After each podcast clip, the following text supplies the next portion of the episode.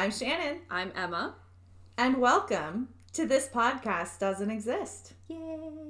I felt the urge to clap, but that wouldn't have sounded good. That's true. That's true. I'm going to count that as random singing, though. Yay! Do I need to change it in, in key? Just riff. Yay! That's so bad. Did that take you back to middle school choir? If it did, as it did for me, you theoretically could cross off childhood story or experience on the new and improved bingo card. Yay! Shannon updated our bingo card, and I'm really excited. Shout out to our fans for giving me some recommendations. you know who you are. Our our our very nice, friendly fans. The friendly fans that I basically said, all I want for Christmas is for you to listen to my podcast. And they did. They yes, followed through. they did. They really So did. So shout out to you, friends. Please play along. Shout out to those of you that have been playing along and sharing it on your Instagram and tagging us at this podcast doesn't exist. We will reshare it on our story and give you a shout out. Thank you so much. Yes, and I really love being able to see everyone's accomplishments of bingo. Well done, Jesse. You you made bingo. Very, yes. very multiple times. Yeah, actually. But even if you don't make bingo, hopefully you have a fun time keeping an ear out for all the little quirks that we like to throw into the podcast. we should probably add mouth sounds to the bingo.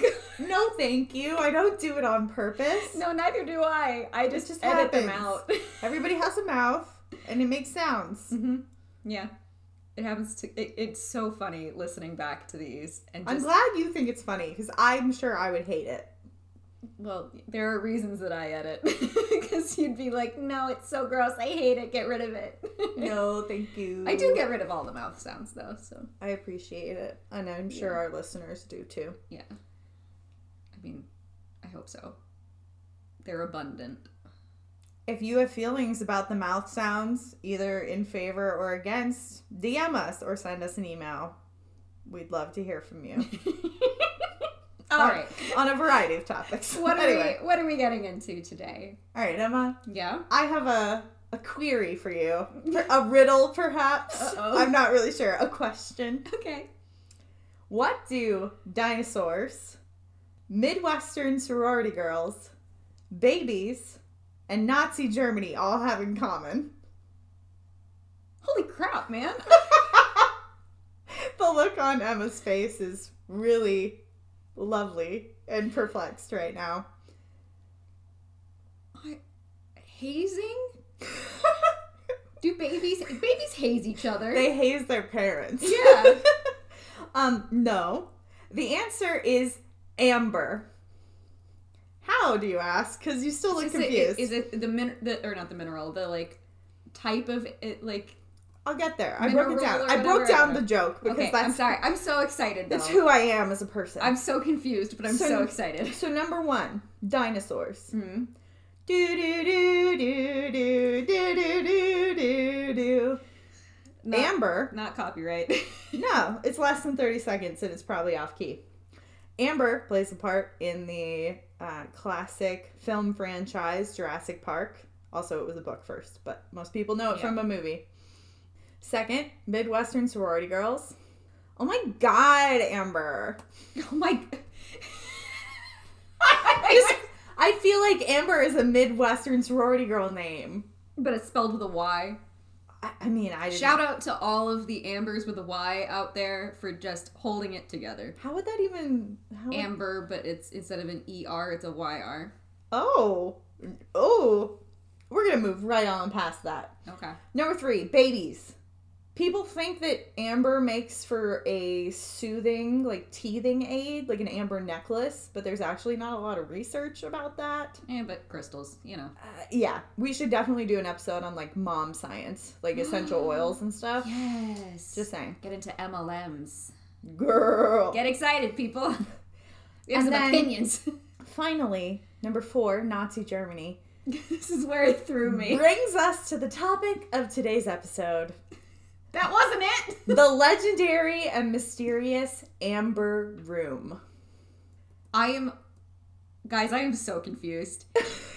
I first of all have never heard of this before. Wait a second. Are you sure? I'm pretty sure. Because in my notes, I made a note to say to you that I know you've already seen the episode of Expedition Expedition Unknown on this because you got super like kind of fake mad but kind of real mad at Steven because he watched ahead on Expedition uh, D- Unknown without you. But it may not be an episode I've seen. He's seen all of them. I haven't seen all of them. So But I that's thought why you I guys got went mad. back and watched it.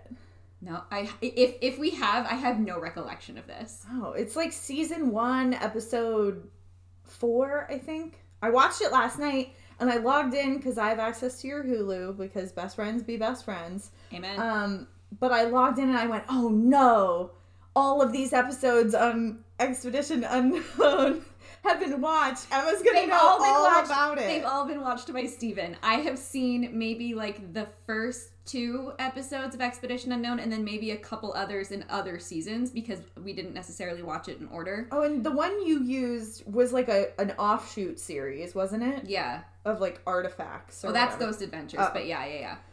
All right. Well, that makes me even more excited so because you don't know what's happening. But Steven does. So, babe, when you're listening to this while you work out, get excited. Get excited that you know stuff. All right. So, first of all, on a basic level, what is amber?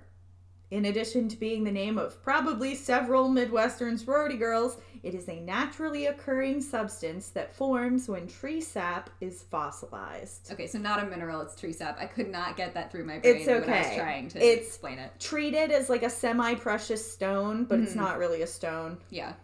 Um, so this formally liquid material can trap other matter within it, whether it's, you know, plant life or insect life that may not even be around today, depending when in time they were frozen in the amber, so that you know you can take a bug that maybe bit a dinosaur and now you can start your super super safe theme park idea.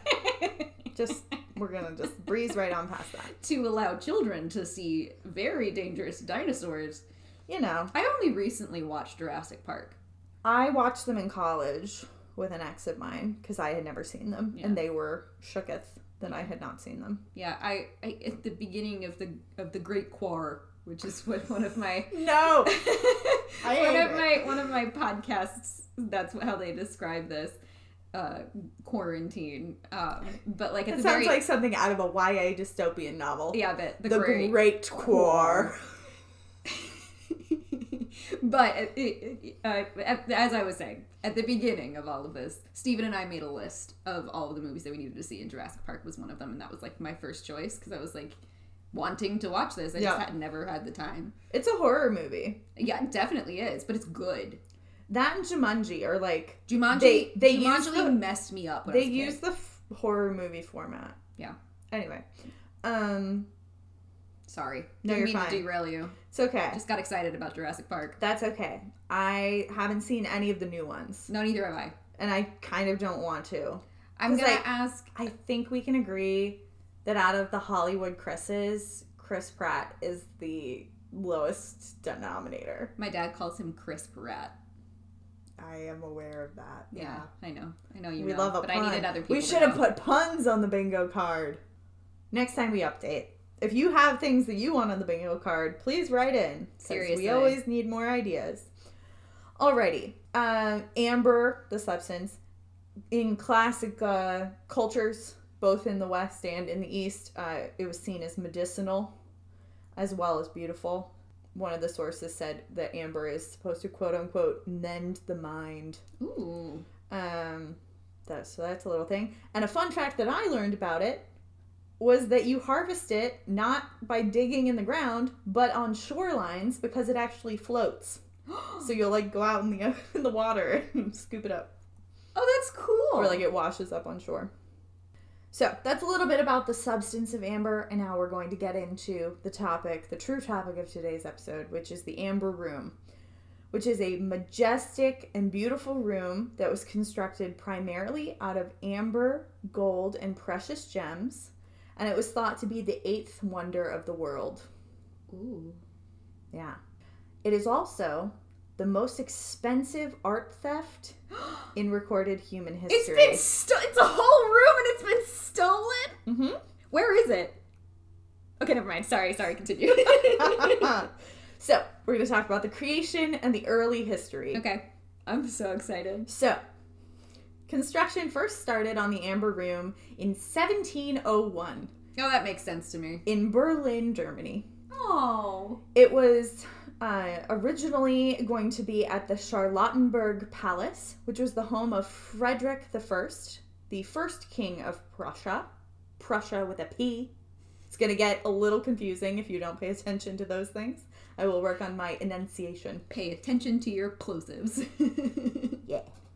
Uh, and it was conceived at the urging of his wife, Sophie Charlotte.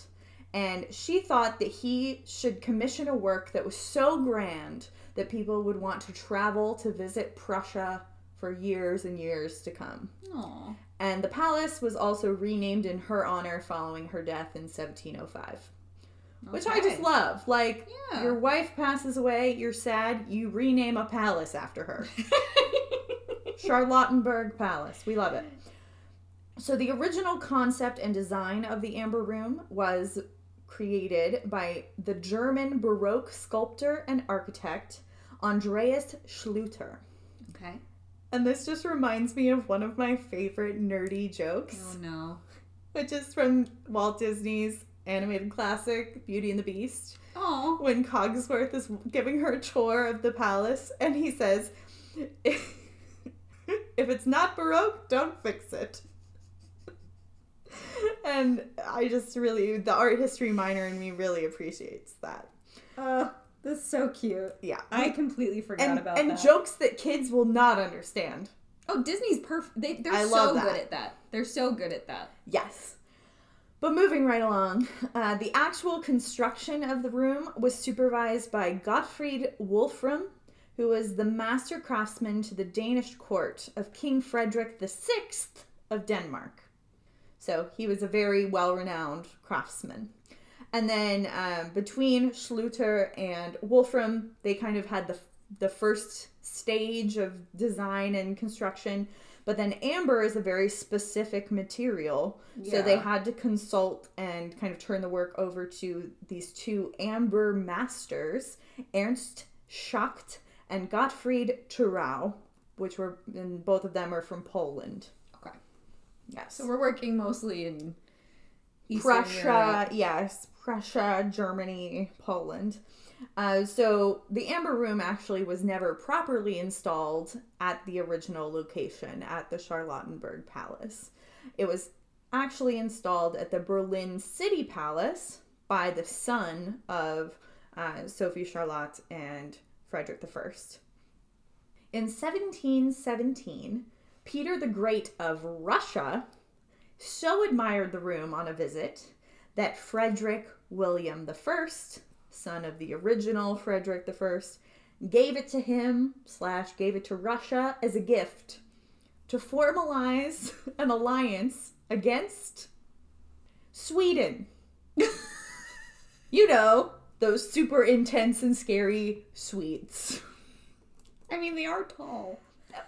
I just love that that the, these two superpowers are like, let us unite together Against. against Sweden. Sweden. So, the Amber Room was shipped over to Russia in pieces and installed in the Winter House in St. Petersburg as a part of, of a European art collection. Okay. Great. We love it. Uh, in 1755, however, Tsarina Elizabeth Petrovna ordered the room be moved to the Catherine Palace, which was the summer palace for the imperial family. And in parentheses, in my notes, I just said gorge. like I'm a sister something, the drag queens. Come back, gorge. Gorge. And I meant to include a photo and I forgot, but go look it up. It is a stunning building from the outside and the inside. Most of those imperial. So, just a complete Skirt. utter tangent. Yeah. Stephen and I the other night watched Anastasia. Ah, so good. which was one of my very favorite movies when I was a kid. To the Mm-hmm. point where, because my my mom is a crunchy crunchy bran muffin, which is what I used to call her. that she's just she's very much into like the health food stuff. Yeah. Still is. I wasn't allowed to have fast food when I was a kid. Yeah. Really. Mm-hmm. And Anastasia, when it came out, had Burger King had all of the Anastasia toys Yeah. in their kids meals, and I begged my mother to go to Burger King, and she did. We went and we got I got a Happy Meal or whatever it is at Burger King, Yeah. Uh, like a kids meal at Burger King, and I was I was so hoping that I would get like Anastasia because they were just like little dolls. They Right. weren't anything special. It was like Anastasia or Dimitri, like those are the ones that I wanted, or even like Pooka the dog. I ended up with Bartok, and I hated Bartok at that point because I was like, no, he's mean. Like he's working with the mean guy. Because I'm like maybe six at this Yeah. point, and now Bartok is like my favorite character. Nike cursor. In I the- give a ha And a uh-huh. ha and a uh-huh. and And a geeker, cursor. The entire time we were watching this movie, I was just quoting Bartok because he's quality. Well, had Steven seen this movie before? Oh yeah, but ages ago. Oh, see, I was surprised because you know. Yeah. Well, because now it's on Disney Plus. Oh yes, It wasn't- She now joins the family. Yes, now she's a Disney princess. I guess so. Yeah. Yeah, but it- Iconic. that that goes along with to circle back the fact that the palaces that are in Russia are so opulent Mm-hmm. and so intricate in their design and beautiful. But of course, in Anastasia, in like the whole Russian Revolution portion of it, this palace is like in disarray. And I'm like, Yeah. are these palaces still around? And Stephen looked it up and was like, oh yeah, they're still there. And I was like, oh, thank God. like in my head, I'm like, the history nerd in me is like, no, please don't destroy. Very so true. pretty. Please do not destroy. Yeah. All right, so we're moving the Amber Room to the Catherine Palace, which is gorge. Can I ask a question? Yeah. Sorry, interrupting again. What does this, what's in it? It's a series. The walls are composed of this amber, Oh, and there are oh, okay. carvings and and paintings, and you'll see a photo Okay. shortly. Okay, I'm Yes. sorry. I just I got confused because I was like, so are they moving like furniture with this? Like, what, what is happening? We'll get there. We'll okay, get there. Okay, okay. So the Italian designer, and bear with me with this pronunciation, Bartolomeo Francesco Rastrelli, Well done. thank you, redesigned the Amber Room to match its new, more grand, more spacious home. So they actually had additional amber shipped from Berlin Ooh. because they wanted to cover more space. okay. It took an additional 10 years to fully construct the Amber Room in Russia. After these renovations were happening, these 18th century renovations and additions, the room covered more than 55 square meters, which is 590 square feet, and contained over 6 tons, 13,000 pounds of amber, Thirteen thousand pounds. which is approximately the weight of eight average non chocolate milk cows. Please enjoy that throwback to a previous episode on your bingo card. You're welcome. That's so funny though. That how did you find out that it was the weight of a cow? Uh, eight cows. No, I know, but It like- was in a video that I watched. Oh, I was like, wow, you're really deep diving into your no, they into your they research. provided me that information, which I appreciate because I can more easily conceive Picture. of okay, eight cows, how heavy that would be, versus if you just say six tons. I'm like, Okay, that okay, sounds heavy, how but many? that's just a number. I don't know. Yeah. So the Amber Room was used as a private meditation room for Tsarina Elizabeth, a trophy room, as well as a meeting gathering space for guests. Okay. It's essentially their show off room. Oh, absolutely. Like- why wouldn't you? You, if there were couches, your grandma would have put plastic on the couches because it's the fancy room. it's a fancy room. right? So, in addition to the enormous amount of just amber that was used, there were also precious jewels, gold leaf, and various intricate amber carvings of like angels or plant life, as well as lots of mirrors and candlesticks. Hmm. So the whole idea was to have this illusion of this glowing golden room. Very opulent. Sounds beautiful. So modern day estimates of the original room's worth range from 142 million, which was the estimation in 2007, to over $500 million in 2016. Dang. And the- jumped. And then my notes say, woo yay, big fancy golden room.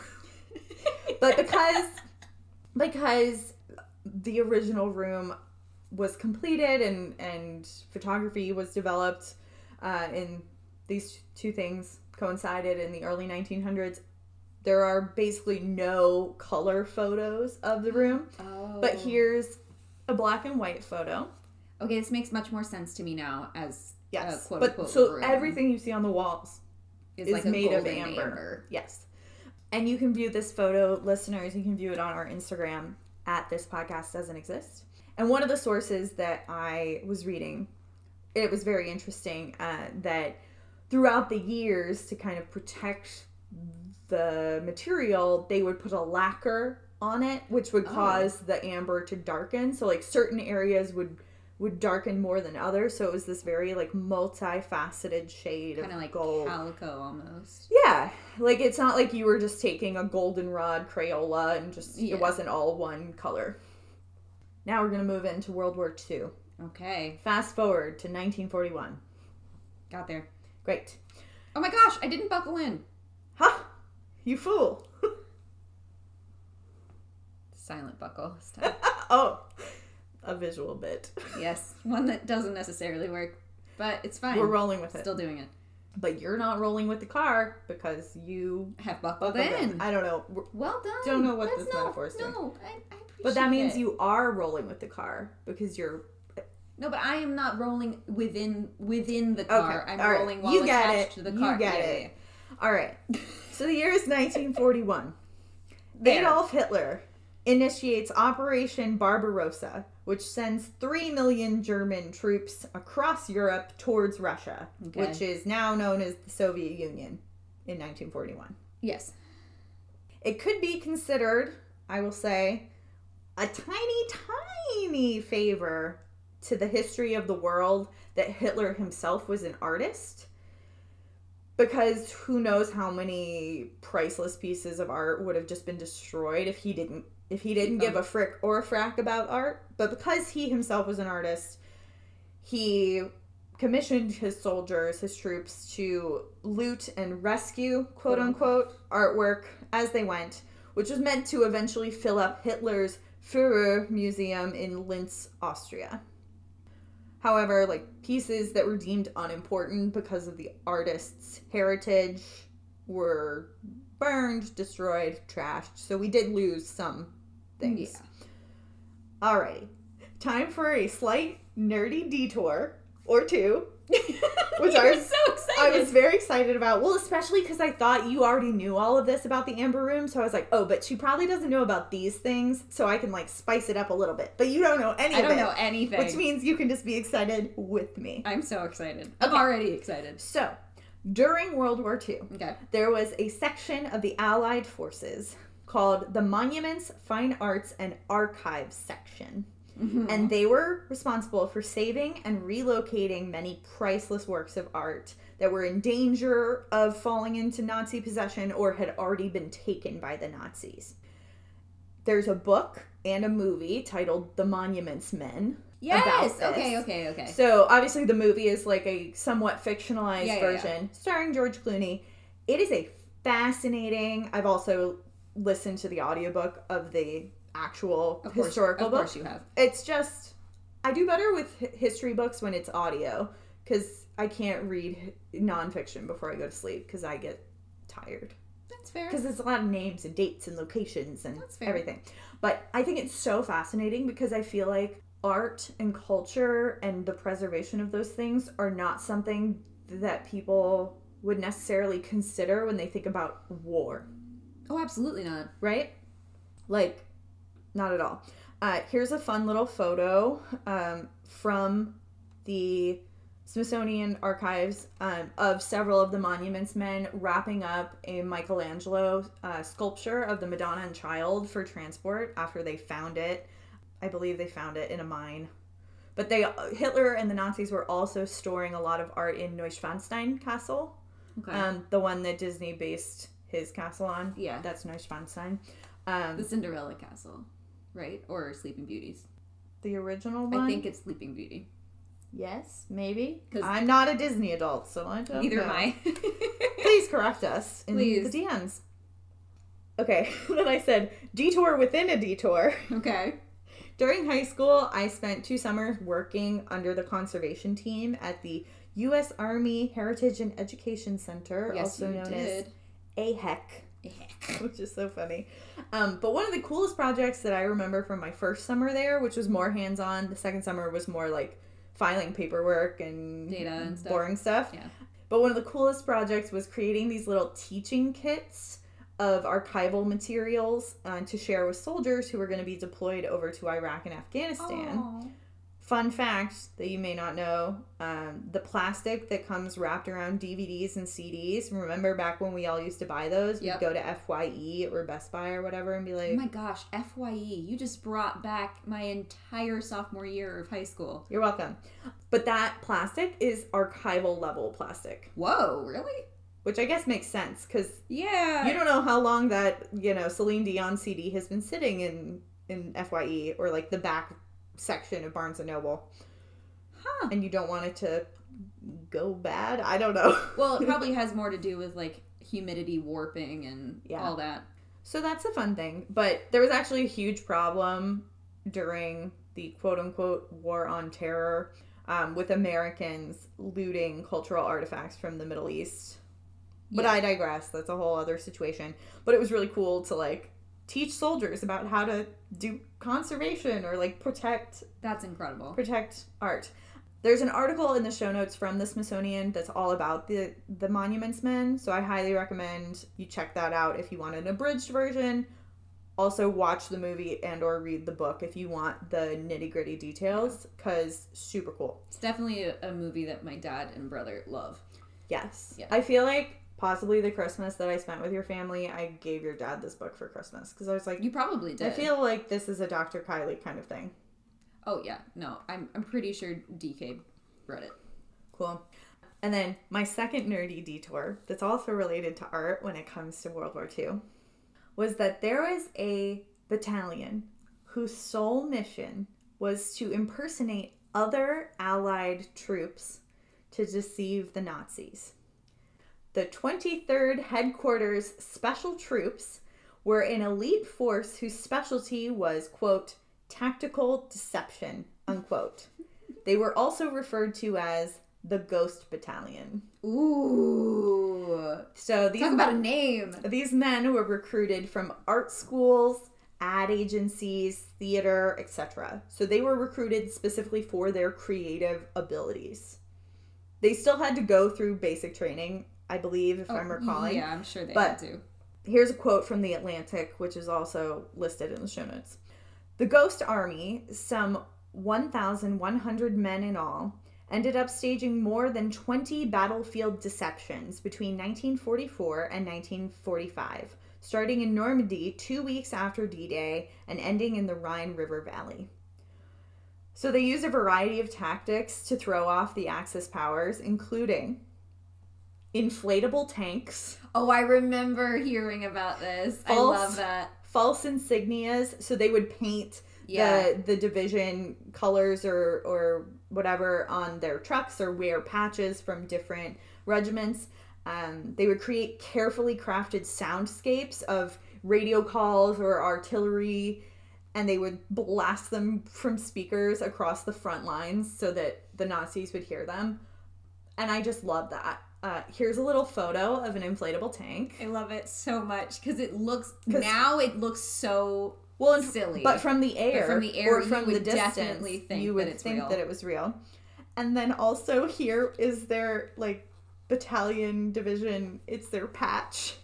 it's It has a a little ghost, Oh, I love him. which is so great. Um, again, like I, we, yes. we don't have time to go super in depth, but I love this little art moment. And if you want to learn more, uh, the podcast stuff you missed in history class has a Yes. whole episode about it. That's where I first learned about it. and they're they're an awesome podcast and very very good at the research.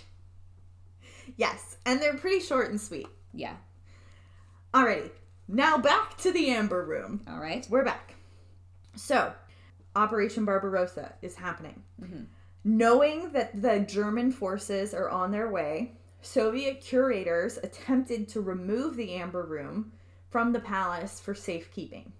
Unfortunately, this wasn't possible because after years of display, the amber itself had become kind of dried out, and so it was very brittle oh, and would have been very difficult to remove it safely. So they're kind of tasked with do we attempt to remove it to protect it and uh, maybe we destroy it by doing that or do we kind of hope that we can camouflage it and the nazis won't notice they went with option 2 Mhm. so they put up really boring ugly wallpaper And a giant inflatable tank in the middle. No. No. so Okay, boring, ugly wallpaper. yes and unfortunately this didn't really work according to one source, it maybe worked for like three days.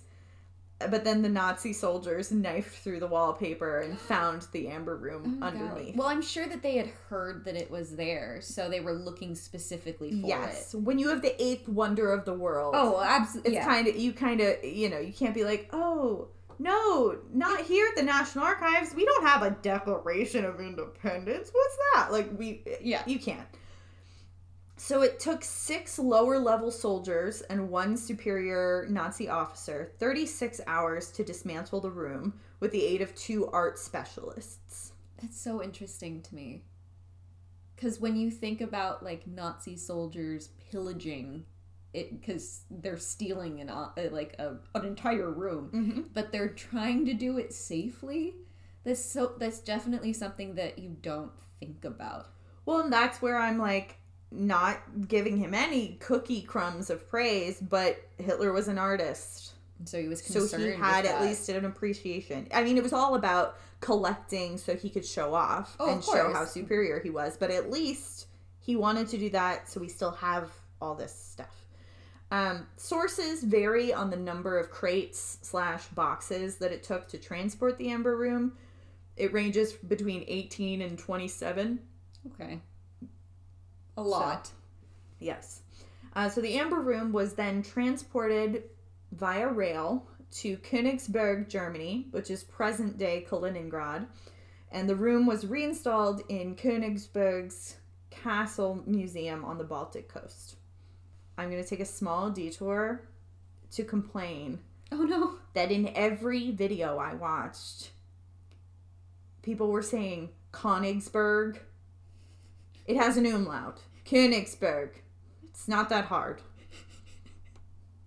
I took a couple years of German, but I wasn't very good. So, But you also lived there. Regardless, I lived on a regardless- base. regardless of the fact that you lived on base, I'm sure there was something in that of I guess. you. I would like to think that this episode of all my mispronunciations will be the least wrong.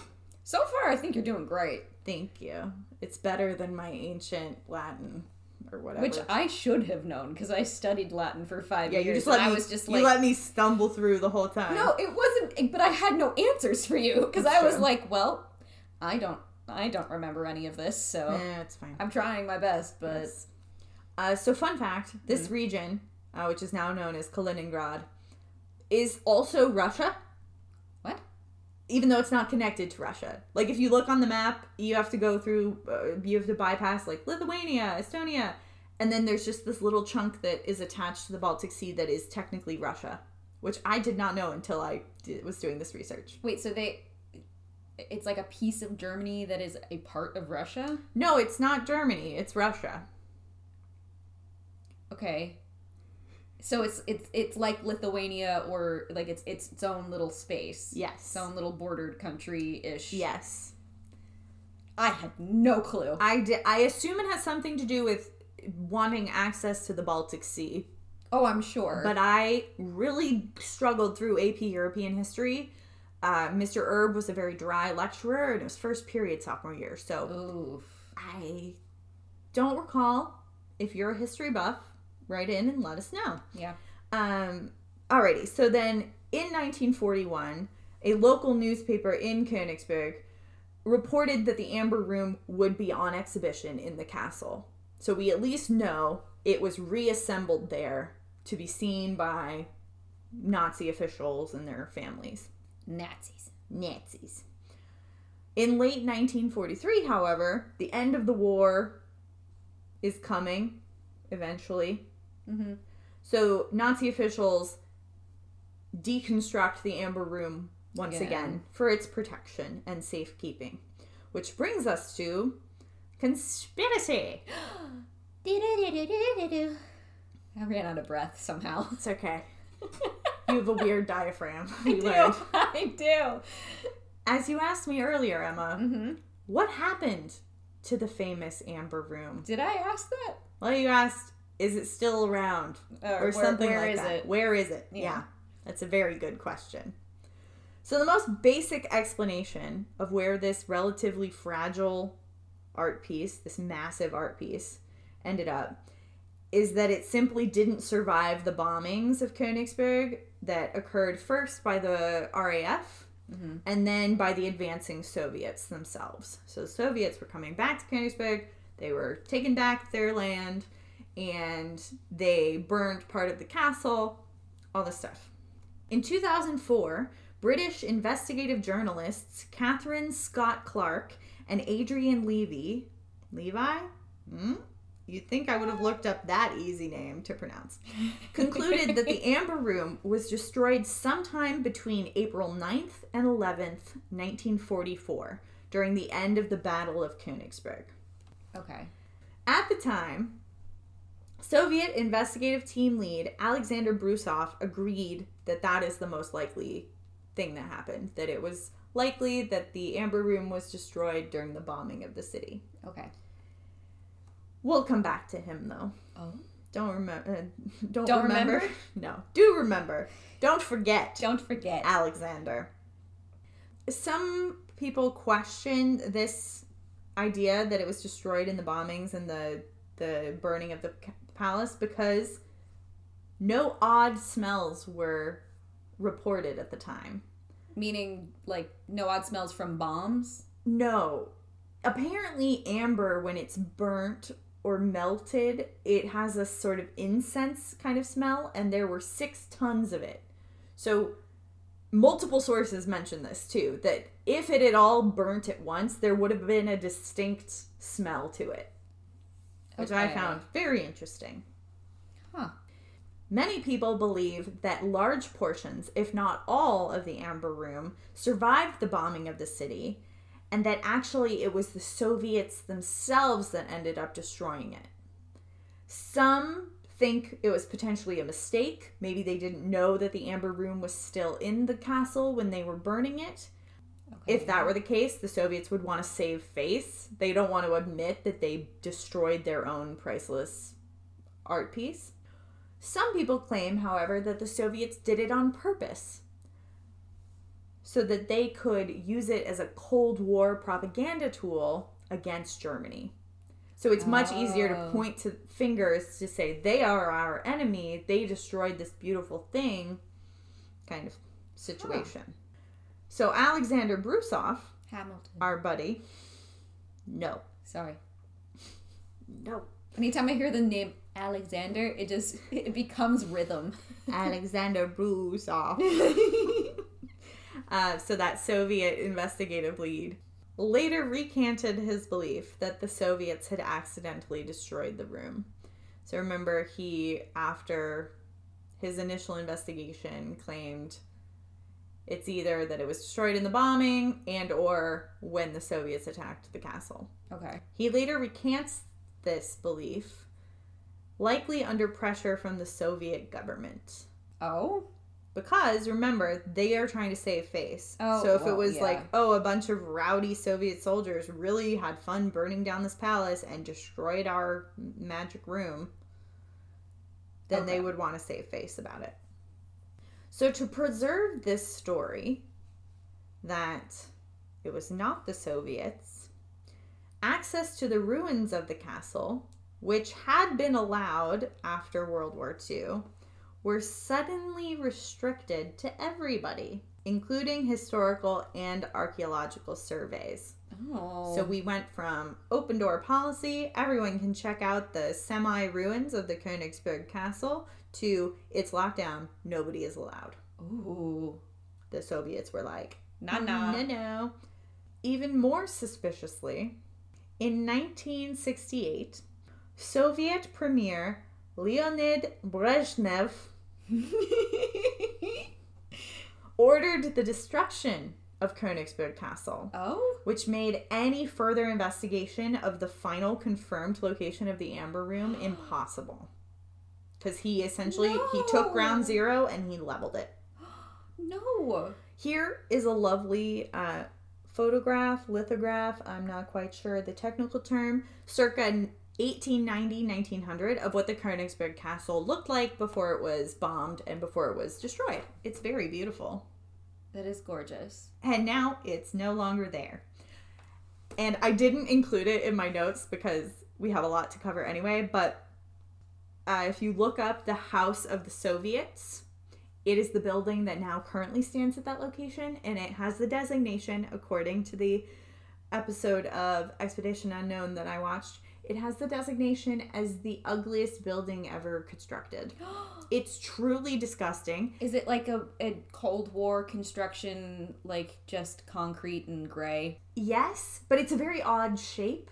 Do you know um I don't know what the name of the video game is. I think Space Invaders with the little aliens that are like Yeah. they're also an emoji. Yeah.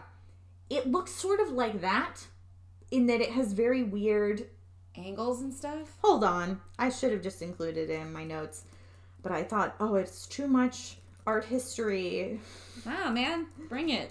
It's just it, it looks like it has a face. If you if you look at the the it looks like it has a face. Oh. Right? Oh, I do not like that at all. Yeah.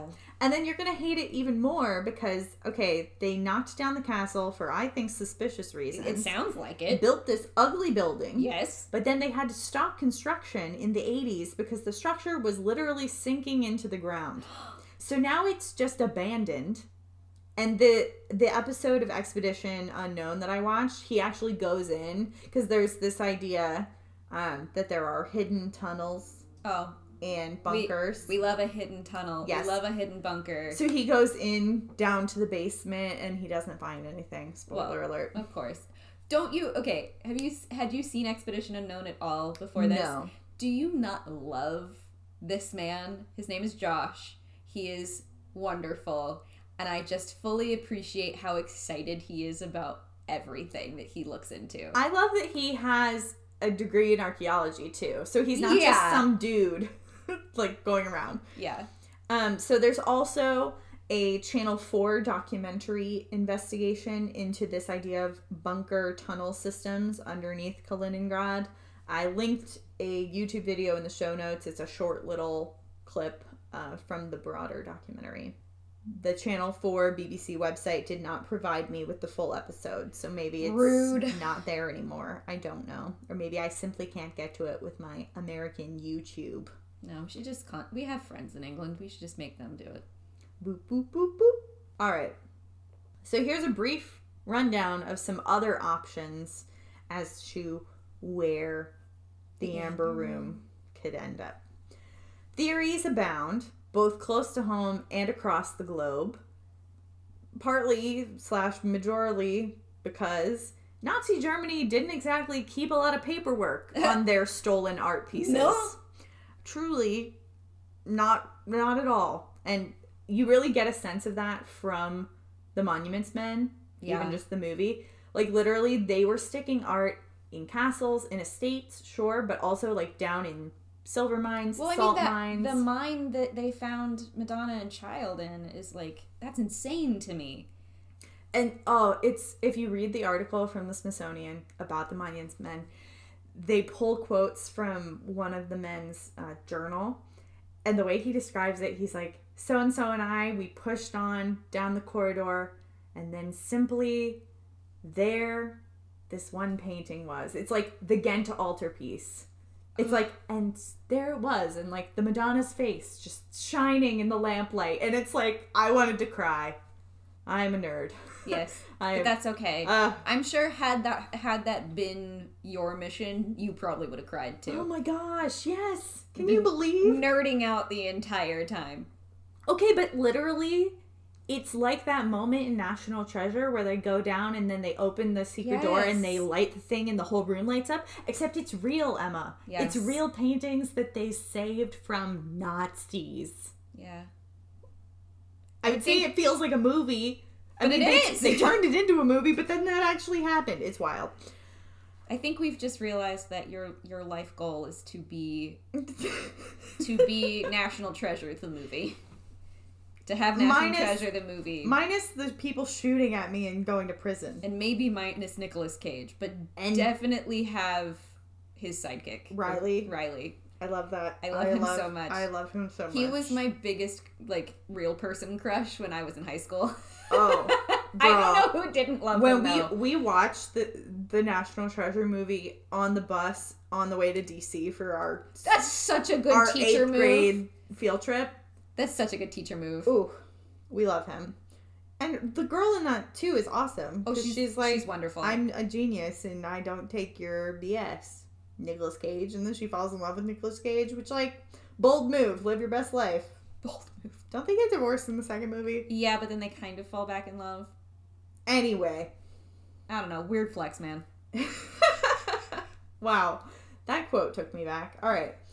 So, the Amber Room files of the Stasi, which are the former East German secret police, are up to 180,000 pages. Whoa. So, the Germans are fascinated with finding the Amber Room, the Soviet Union is obsessed with finding it, your average treasure hunters are obsessed. Like, Nicolas Cage's character, I'm sure, would love to. Maybe they'll make a third movie.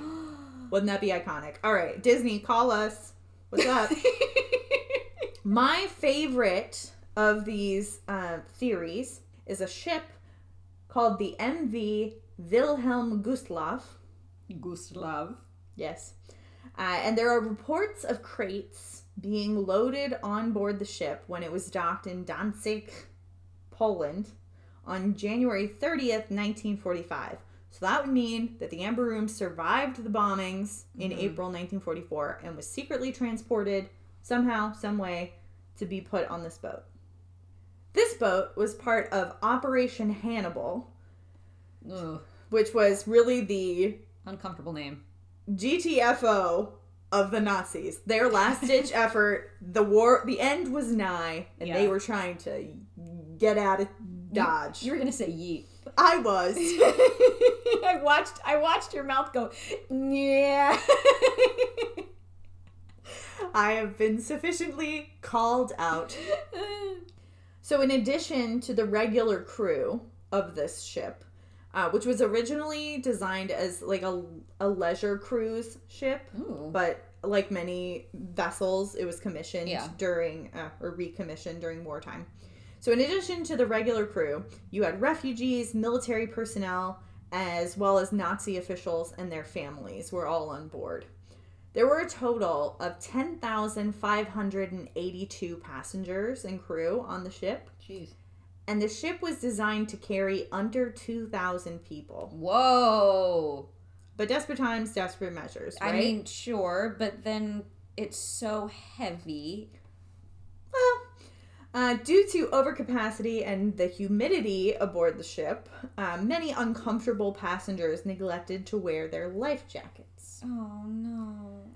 Shortly after departing, the ship was torpedoed by a Soviet submarine, No. causing it to sink. No. 9,400 people died, which makes it the largest loss of life in a single ship sinking in history. Oh my gosh. How did I not know about this? We hear all about the Titanic and the Lusitania. What the heck? 9,000 people? Yes. And that is exactly the reaction I had when I read the novel Salt to the Sea. You should all check it out if you like historical fiction, shipwreck situations, eh, just really emotional books. Because I had never heard of it and I was a kid. I had many morbid fascinations as a kid. As we all do. Shipwrecks being one of them, and I had never heard of this. This is insane to me. You gotta read the book. I do. It's a YA novel, so it's a short read, yeah, gimme, but I recommend it to everybody. Gimme. Jeez. Yes. We could perhaps we can get into that at another time. But this loss of life, as well as the circumstances of how the ship was sunk, classify the Guslav as a war grave, which Oh. means that nobody can access it for further exploration. Ooh, so who no did si- that? Germany? No, no, no. But like once you discover like scuba di- rogue scuba divers and Yeah, people yeah, will yeah. go down. But nobody has officially. It's I I don't know Is who's by. I don't know if it's like a world council situation. Maybe it depends on whether or not it's in international waters or I, not. I but uh, Yeah, no, sorry. it's in sorry. the Baltic Sea. Okay. But because it's classified as a war grave, that means nobody can explore it. Yeah. Scientists or treasure hunters. Ugh. So Uh, that would be a great ending to the National Treasure movie. international treasure, I want to high five you. the eighth so world bad. wonder. International Treasure. The Eighth World Wonder subtitle. You have to subtitle everything because you have to assume everything has a sequel Ah. or a prequel or a trequel. A treacle. A treacle. Amber. Oh, is that a? Treacle. Like like Oh, I was. sap. Oh, see, I was thinking of the. Treacle. There's so many different ways. I was thinking of the dessert from like the Great British Bake that Off. too. A treacle. I don't think I've ever had treacle. I don't think. Isn't it just kind of like a stacked? That's trifle. Oh, I treacle's like molasses. molassesy custardy stuff. We digress. Caramel? I don't know. We digress. Tom, Anyway, can you tell us, please? if you listen to this, you probably don't. Sending this to you. I mean, did Lucas listen to the Elvis episode? Did the individual call out work? I have no clue. All right, we'll follow up. We can yell at him. This episode, we're not going to insert the follow up, so DM us if you want to know. mm All right. Anyway, read that book. Okay, I'm It's on it. amazing. I want them to make it into a movie. It would be an. Inc- it's Also, that book better than that book does feature a subplot related to the Amber Room. I won't spoil. Okay. But it is related. It's I'm not just so me talking about excited now. Yes. Highly recommend. Alrighty. So that's my favorite. But and when I was typing my notes, Emma and I were both finishing up our notes earlier today, and I just sat there clapping my hands and I got very excited. And Emma just kind of looked at me and I was like, I'm very excited. There's just a lot of stuff I love. There's stuff that you love. And I was referring to shipwrecks as the stuff I love. I don't know exactly what I was referring to for you. Mystery in general. No, we haven't gotten to that part yet.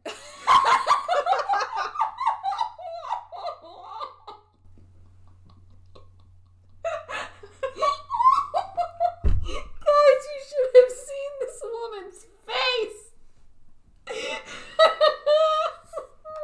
As if I didn't write my own notes you all. turned into the scream.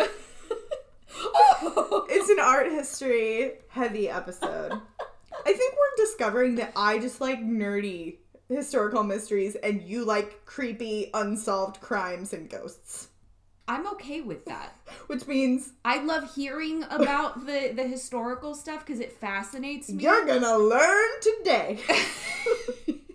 That's where I'm at. All right. All right, Oh, I'm so excited So- for what I like. girl, just wait. Okay. Um, so other possible locations of the Amber Room are various mines throughout Germany and the surrounding region. yeah. As we discussed earlier, I got ahead of myself in my notes apparently, but the Nazis did actually use mines to Yeah. hide So it would make sense. stolen art, see the monuments men. Yeah. Expedition Discovery explores one such mine in depth in the town Deutsch Neudorf, which, first of all, LOL, because that literally means German small village or new village. German new village. Deutsch, German. Neu, new. Dorf, village. So when he was talking on the screen, I just had to pause and laugh. Because the Germans just stick words together to make other words, and I love them for it. Uh, compound words.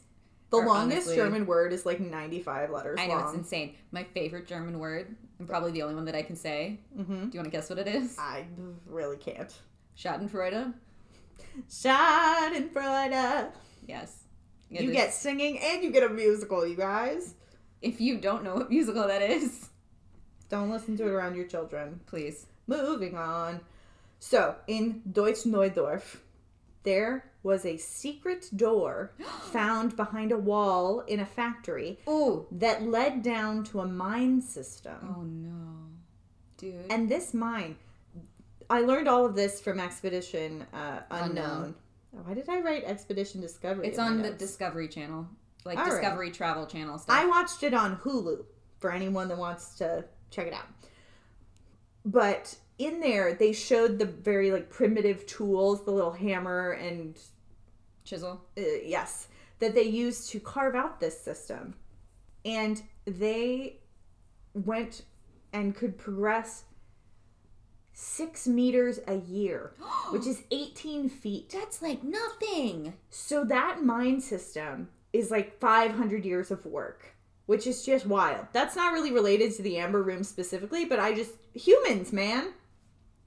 I would get so. I would have. I would have quit after like maybe two days. I would have been like, nah. I don't think either of us would have made it in medieval times. Oh no, dude! I would have. I would have died real quick. Well, I mean, I was diabetic real young. Yeah, so you would would've You would have died immediately after being born. Well, close to being born. I probably would have died in childbirth or something horrific. Yeah, probably. Oh, actually, I would have too. I came out with my leg over my shoulder. Oh, Sorry, mom.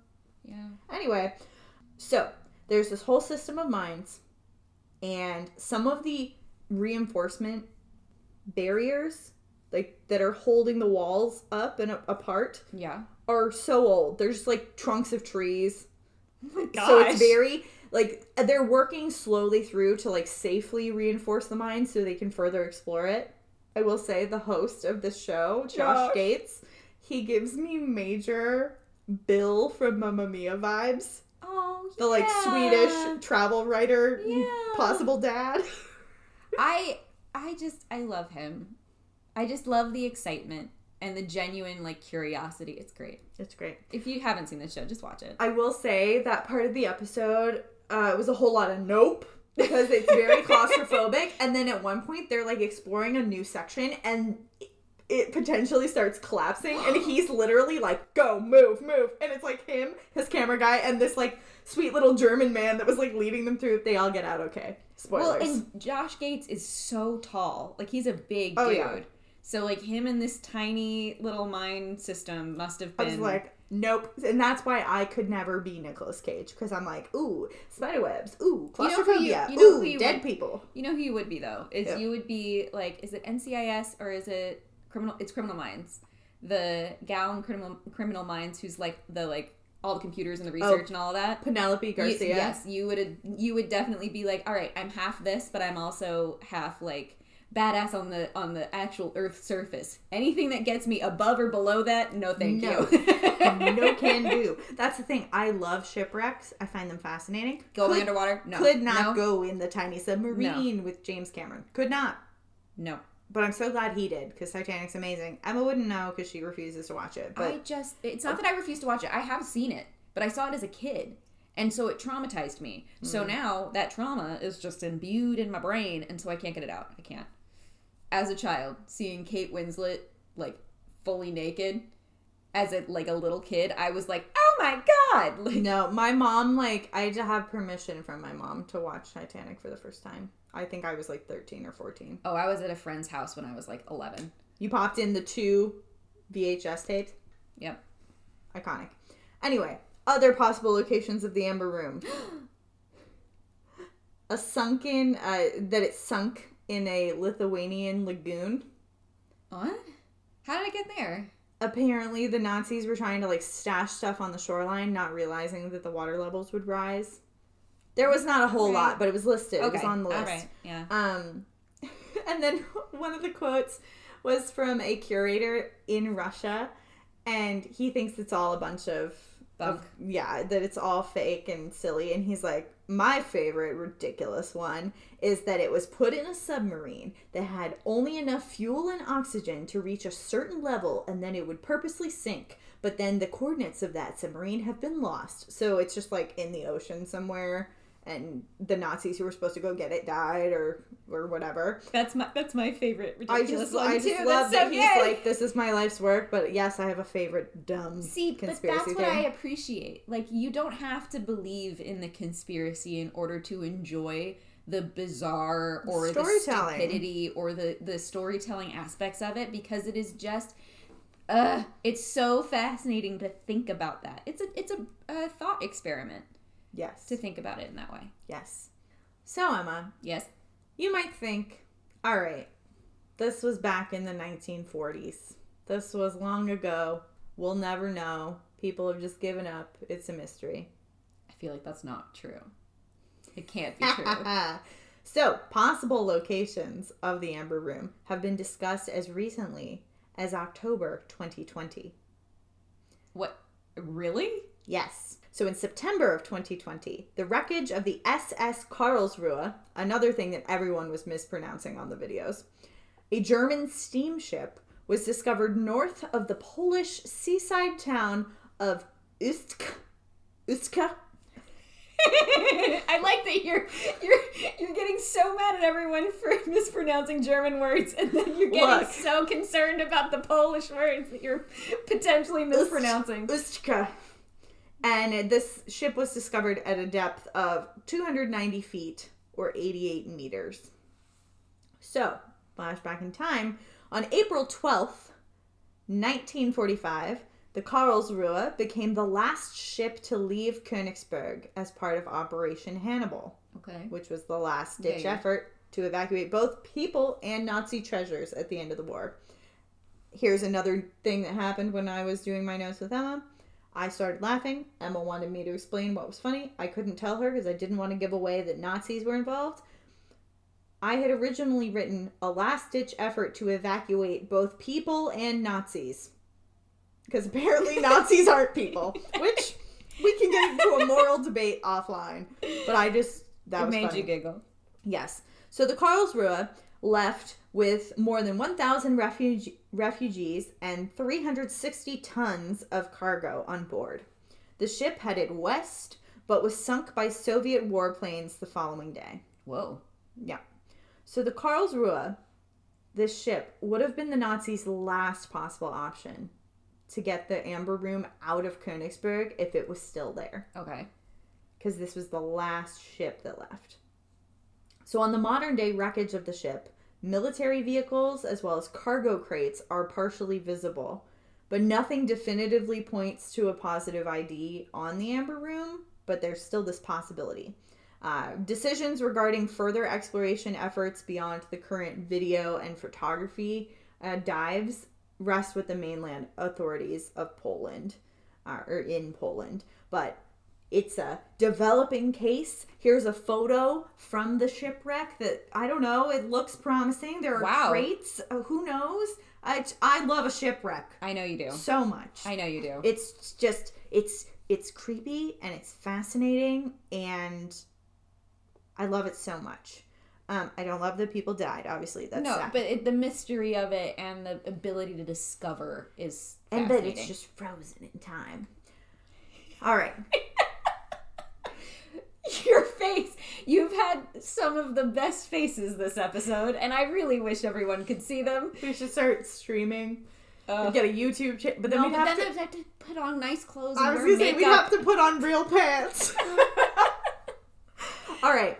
The final theory, Okay. Emma, of where the Amber Room could be is that it never left Russia in the first place. Ooh, I like this. Some claim that Stalin had the original Amber Room replaced with a replica, which was then stolen by the unwitting Nazi Germany people, Okay. and that the true location of the Amber Room was lost to time. So it's still lost, but in theory, it never came to Germany in the first place. That would be interesting, though. I, what, uh, like, how much work would it take in order to make a replica that would weigh the same amount? And how how far in advance would you have to start working? Yeah. And enough to fool because they had those two art experts with them. So it's not just a bunch of like Well, you know, I little wonder- low level Nazi yeah, guys. but I wonder how on on the on the level those art experts were, whether they were like a part of the Nazi party or if they were maybe like told to do this and had to do this to like save themselves or like Well- where where does that fit in all of that? I don't know. By the time the the Amber Room made it to the Königsberg Castle Museum, the director of that art museum was a Nazi official. Oh, and, okay. And he himself was an amber like aficionado. He studied Okay. it. He was fascinated by it. So it I feel like that fact makes it unlikely Oh. that they could have fooled him. fooled him with because what would you replace you wouldn't replace the real amber room with more amber. genuine amber, right? Like that wouldn't make sense unless you were just like, oh, we'll duplicate it. They can have that or one, like we'll. maybe like half of it was able to be like re- replicated with amber but then where would you have gotten it and how would you have been able to get it secret Exactly. that makes me so upset because i would especially love when that the to be real especially when the original amber came from Berlin. I mean, you could get amber other places too, but you wouldn't be going to Berlin to get it during the middle of in order to the beginning of World War II. from taking it and yes. yeah wow okay Yeah. well that's But isn't that just a Yeah. fun little possibility? i would love that to be real Yes. Maybe it's somewhere is. in Siberia right now. Who knows? It's very cold there. Several pieces of the Amber Room have resurfaced over time. So in 1997, a German sting operation, which I love that the article that I looked at referred to them as German art detectives because I love that that's a job that exists oh yeah which makes sense. I just love that that exists. Um, so a sting operation in Bremen, you know those Bremen town musicians. Do you remember? Did you ever hear that story as a child? no Oh, it's like this little folklore story of like there's a donkey and a dog and a rooster and like they have they all have to like sing together. Anyway, never mind. you I- have to remember regardless of the fact that you grew up on base in germany you did live in germany Ach, ach so, ich spreche ein bisschen Deutsch. Es tut mir leid. So, see da. the only Russian I can speak. All right, so this sting operation in Bremen in 1997 turns up one of the Amber Room's four jeweled Florentine mosaic panels.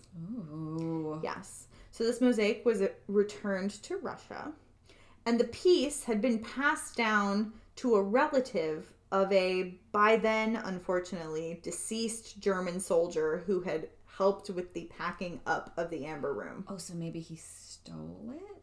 That would be implied, because I feel like Hitler would be mad if, If you you fa- yeah. took that from him. Wow. That's Um, that's some bravery there. I mean, at this point, also, though, the end of the war was coming. So, it was maybe like, I'm gonna keep this. I'm gonna cut ties and yeah.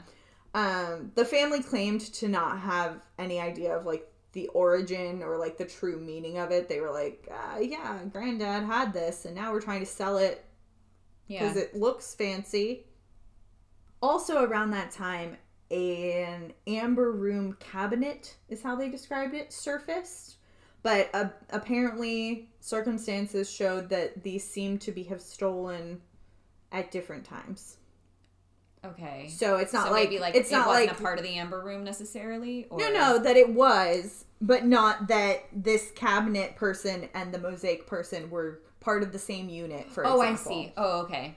So maybe they were one was packing it up and one was unpacking it, or like Something. How do you steal a whole cabinet? Well, and I don't know what they really meant by cabinet. Because there's no photos of it. Yeah. But anyway, pieces of it have surfaced, which imply that it survived the bombing. Hmm. Because that was the prevailing theory from the British investigative Yeah, journalists. yeah, yeah, yeah. And the one that makes the most sense, right? You bomb a castle, Yeah. you'll destroy a, a fragile piece of art there. Yeah. But anyway, and now for the part that Emma will appreciate. And another thing that made me laugh that I couldn't explain to you before. But last night when I was finishing the outline for my notes, I wrote in all caps, "Curse time, baby." I'm so excited. And so, actually, I had heard about the Amber Room through um, that novel, Salt of the Sea, as well as I think they might mention it in the Monuments Men, but I had most recently read about it in the Cursed Objects book. that you gifted us for Christmas? Yes. So, and I had completely forgotten about the curse though until I got to this one article that was describing it. So, certain people surrounding the Amber Room have not had the best time. the Königsberg Castle Museum director, the Amber aficionado that I mentioned earlier, Yahtzee? yes, Alfred Rohde and his wife died of typhus the day after being interrogated by the KGB about the whereabouts of the Amber Room. It's interesting to note that the couple opted to remain in Königsberg even though it was in the process of being attacked and destroyed.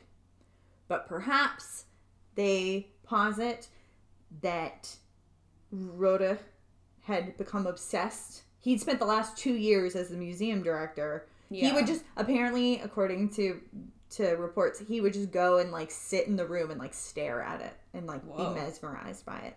So perhaps he didn't want to leave because he knew where the Amber Room was hidden. But he died, and his wife died of typhus the day after the KGB interrogated them. When the KGB went to examine the couple's bodies, they had disappeared. Oh. And the doctor who signed their death certificate also vanished. Oh? Are we sure they died? I don't know. But that's all the information I have. Oh. They're not invited to Tupac's beach if they're no. alive. No, no. I mean, they probably They wouldn't probably- be alive. Yeah, they're probably dead by now, but I like that we've labeled it Tupac's Beach. I'm very He excited the by first. all. I, you know, that kind of makes me happy that all of the potential missing people on the earth are just hanging out with Tupac. With Tupac, the SoundCloud they're just po- they're just populating a gigantic beach in the middle of nowhere, in the Bermuda not being Triangle, fat. which is not in Ireland. I'm sorry. we still we've got to get there eventually. Oh. Okay. So another person who faced an untimely end, General Gusev, Mm-mm. a Russian intelligence officer, died in a car crash right after he collaborated with a journalist to talk about the Amber Room. Whoa. So he was serving as a source for Yeah. this journalist, and he died in a car crash. Mm-hmm. Is it the curse of the Amber Room? Is it the KGB? You decide. Amber Room hunter and former German soldier Georg Stein was found murdered in 1987 in a Bavarian forest. Whoa. So, a little more info on this. Okay. First of all, in an article, he was described, which I think is the cutest, as quote, a strawberry farmer and an avid treasure hunter, unquote. Oh. He claimed to have discovered a secret radio frequency and to have listened to the last known communication regarding the transport of the Amber Room. Because he was Oh, a former German yeah. soldier. So in 1987, he arranges to meet a quote search competitor. So I don't know if it was kind of Like, like, a treasure hunter. hey, we have been competing, but let's combine forces and I'll go halvesies with you Yeah. a la National Treasure. Aaron Eckhart is that who, it, who the bad guy is in that movie? Maybe. I don't know. Anyway, not the point. This is not a National Treasure podcast. As much as I wish it was. No, just kidding. Haley, can we have that on a mug, please? Put it on the merch. what are we putting on the merch? This is not a National Treasure podcast. All right, great. We love it. Um, so he agreed to meet this search competitor in the Bavarian woods. Shout out to Bavaria. That's where I grew up. Just saying. Sorry about these woods. Um, instead of meeting this competitor, or perhaps after meeting this competitor, he was found dead in the woods. Some people claimed it was suicide. oh. One, you don't have to drive out into the woods to do that. And two, his body was found stripped and his stomach slashed open with a scalpel. Ew. Why would you do that to yourself? Mm-hmm. Yeah. But the death was ruled a suicide. no. yeah. And that's all the information I have about that. So those are some instances of potentially a, an amber room curse. Or the KGB trying to cover up their. The fact that the Soviets are at fault for destroying it in the first yeah. place. Just saying. Alrighty.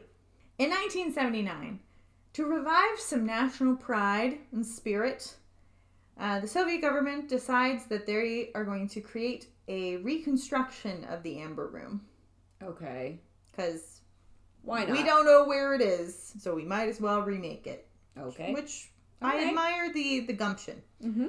Over 40 Russian and German craftsmen worked together to recreate the majesty of the famous Amber Room.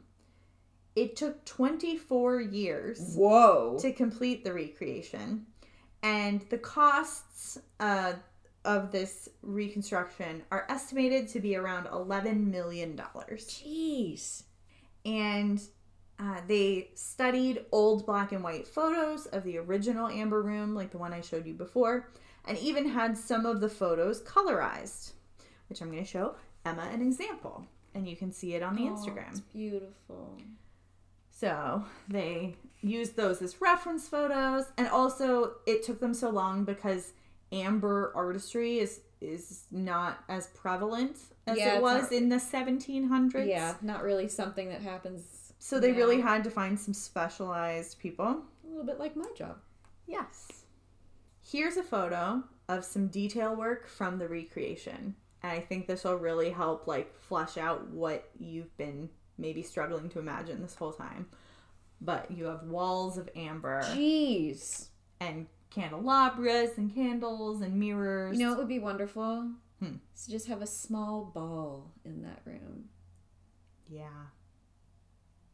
Drop the Bridgerton musical soundtrack. Please. That's yeah, that's beautiful. Isn't it beautiful? But you see like all the different colors. yeah, the variations. One of the things that The light. um like I mentioned earlier, they would on the original Amber Room put a lacquer on it because Yeah. right it was finally came to the Summer Palace in 1755 and it was taken in 1941. Yeah. so it so was it had been up for a while so they had in it and the article um, mentioned that some older people uh, came to visit the reconstruction and found it to not be what matched their memories like they had seen the amber room when it the was original still standing. Yeah. um, and the that's when the curator was like, "Well, actually, this is probably the closest estimation we have we have to what it would have looked like when it was first assembled, Rather than with the lacquer. That rather than when it. you saw it on a school field trip in 1937 or whenever you were in the palace, um, because it would have been much darker and like glossed over. Um, the original would have been brighter. yes." Huh. And then finally, I have here, we're to end on this note. Um, well, we'll wrap it up. But the last of my notes is that there is a single, according to the research, which I did my best, guys. There is a single pre war image of the original Amber Room uh, that's in color. And it's from 1917. And I'm just to let you check it out. Oh, I see what they mean about darker. Oh, it's so beautiful. honestly, looking both at the detail image that I just showed you and this one, it just makes me feel like you're living in a palace made out of those little butterscotch candies that your grandma carries around. You know, like it's an it, it. This should be the new added stop on Candyland if they do like a remix of Candyland. Forget licorice woods or whatever, it was. Candy cane. That was the candy. the candy cane forest, That's honestly, that's so gorgeous. right? Opulent for no specific reason other than to just be opulent. just to do it. Um, but yes, that is the mysterious and unsolved case of the Amber Room, the $500 million art theft that occurred in World War II. very well done. I had no clue about Thank any you. of this, and I'm so glad I didn't. That was so good. Thank you. There are several um, YouTube videos in the show notes. One is about 13 or 15 minutes long, which I think really sums up all this, but has a lot of great photos uh, if you would want to see that. And then another one is that short clip from the BBC uh, Channel 4 documentary. Mhm. Uh, it's them going down into a bunker under Kaliningrad and kind of exploring. There's a brick wall that looks really weird that it's there. So Mm. that's your kind of thing. Check it out.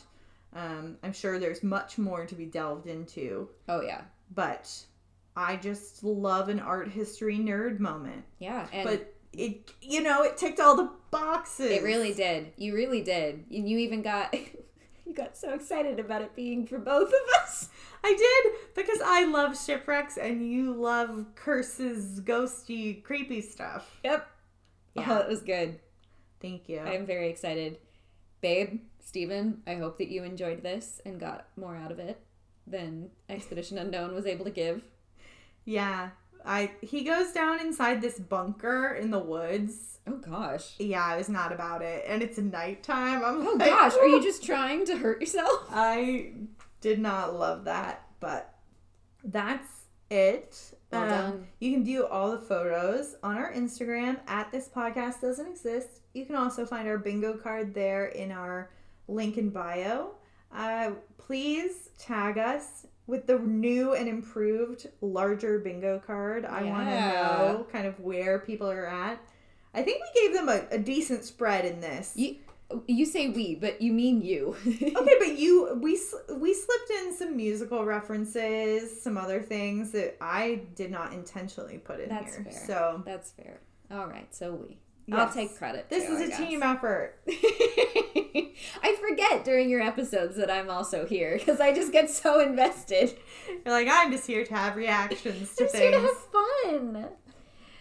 Okay, all right. So Shannon's given you the rundown of our Insta. Again, if you have any, you know, stories, ghost stories, amber room stories, beautiful ball dreams, um, anything that you'd like to tell us or have If you've read the book Salt Oh, of the Sea yes. or Monuments Monuments Men, please reach out and we can be a little two person nerdy book club. Maybe three Seriously. once Emma reads it. but- Yeah.